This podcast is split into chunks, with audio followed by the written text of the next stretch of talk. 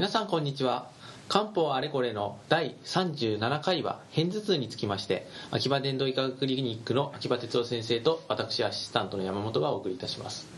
では先生早速ですが片頭痛かなり悩んでいる方も多いと思いますが片頭痛に関して漢方ではどのように考えてどのような治療を行うんでしょうか？はい。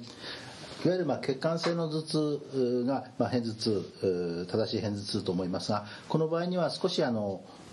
筋筋調整の頭痛なども少し含めた形で頭痛一般についてお話をしたいと思います、はい、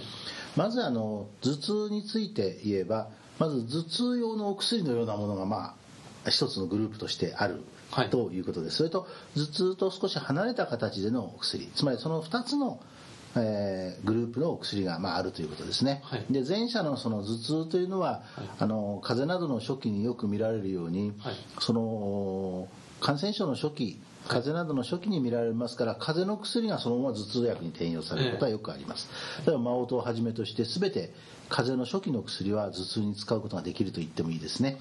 でその中でも少し、まあ、特別なのが、まあ、千球茶長酸というお薬で。千球茶長酸、ね、はい。これはあの、えー、お茶などが入っていることでもよく知られているものですけども、はい、いわゆるまあ頭痛専門薬のような感じなんですね、はい、風邪の風邪の時にももちろん使えますし、はい、まあ、むしろ頭痛の痛み止めにちょうど市販の総合鎮痛薬みたいな感じでもって、はい、よく漢方でも使われます。頭痛成立にというようなそうですね。そんな感じのそうですね。そうですね。でそのでその中でも少しこう得意なのはまあ五苓散でしょうかね、はい、で五苓散はあの、えーえー、いわゆる片頭痛血管性のあの拍動性の頭痛ゲット戻したりする、はい、で戻すとまあ楽になるという、まあ、線気安定などもあるという、ああいうような頭痛などにもよく使われる、はい、え広く使われるお薬でもあります、はい。えー、まあ五苓散は頭痛応答だとでもよく使われますからね、はい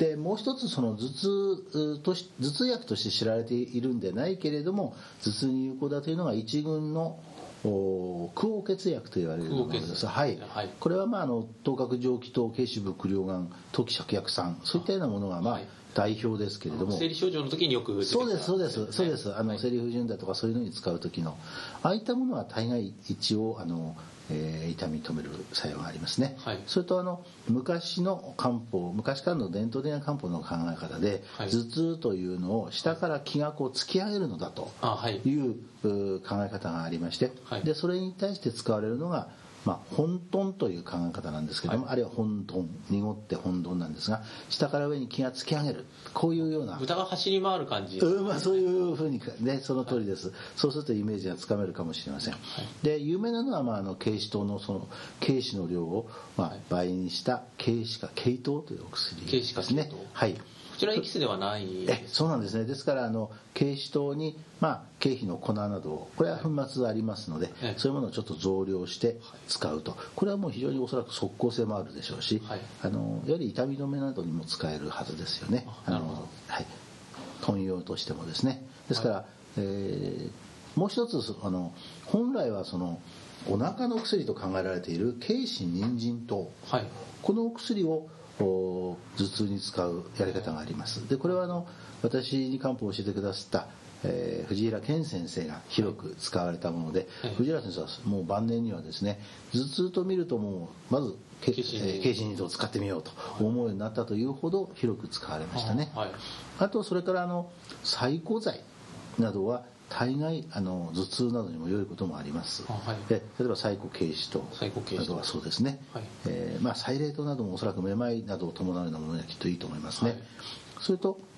婦人科的にですねこれはあんまり使われない処方ですけども三物黄金糖というのがお薬があります、はい、でこのお薬えあのかなり苦いお薬ですけども、はい、あのそのお薬も頭痛によく使われる、はい、ということは知られていますね、まあ、先ほどの婦人科的なその薬物の中に含めてもいいかもしれません。あの昔から手足の半熱というその、はい、ほてってこれはもう気になってならないと、手足がほてってですね。そういう時に使う、まあ、大元は婦人のご婦人の三直熱などに昔使ったというところやり方のところに書いてある薬ですね。産後とかで手と足がとにかくほてるという、ね、そうです。はいなるほど。その他に何か使えるようなお薬というのはありますか？そうですね。その他にこうワンポイントといいますかあの他の領域で使う薬で使う薬としてはそうですね。それ以外ですと両頸術関頭なども、はい、実はあの上に気が昇るのを、はい、順上に気が昇るのを少し下げて体をよく体の中をよく巡らすという意味では頭痛があのに使われることがあります。でこれはあの特に子供さんから若い女性などにはとても多いものですね、はい、立ちくらみなどを一緒に伴うような頭痛にはよく使われる、はい、使ってるうちにだんだん起こらなくなります。なるほど。よくわかりました。そろそろお時間になりましたので今回片頭痛についてですね、えっ、ー、と第4回であえー、5回ですね。5回目で頭痛についてという項目ありましたがこちらとまた参照いただいてまた追加の部分いろいろ入ってますので聞いていただければ幸いに思いますでは本日はどうもありがとうございました。こちらこそありがとうございました、次回はですね第38回不眠症について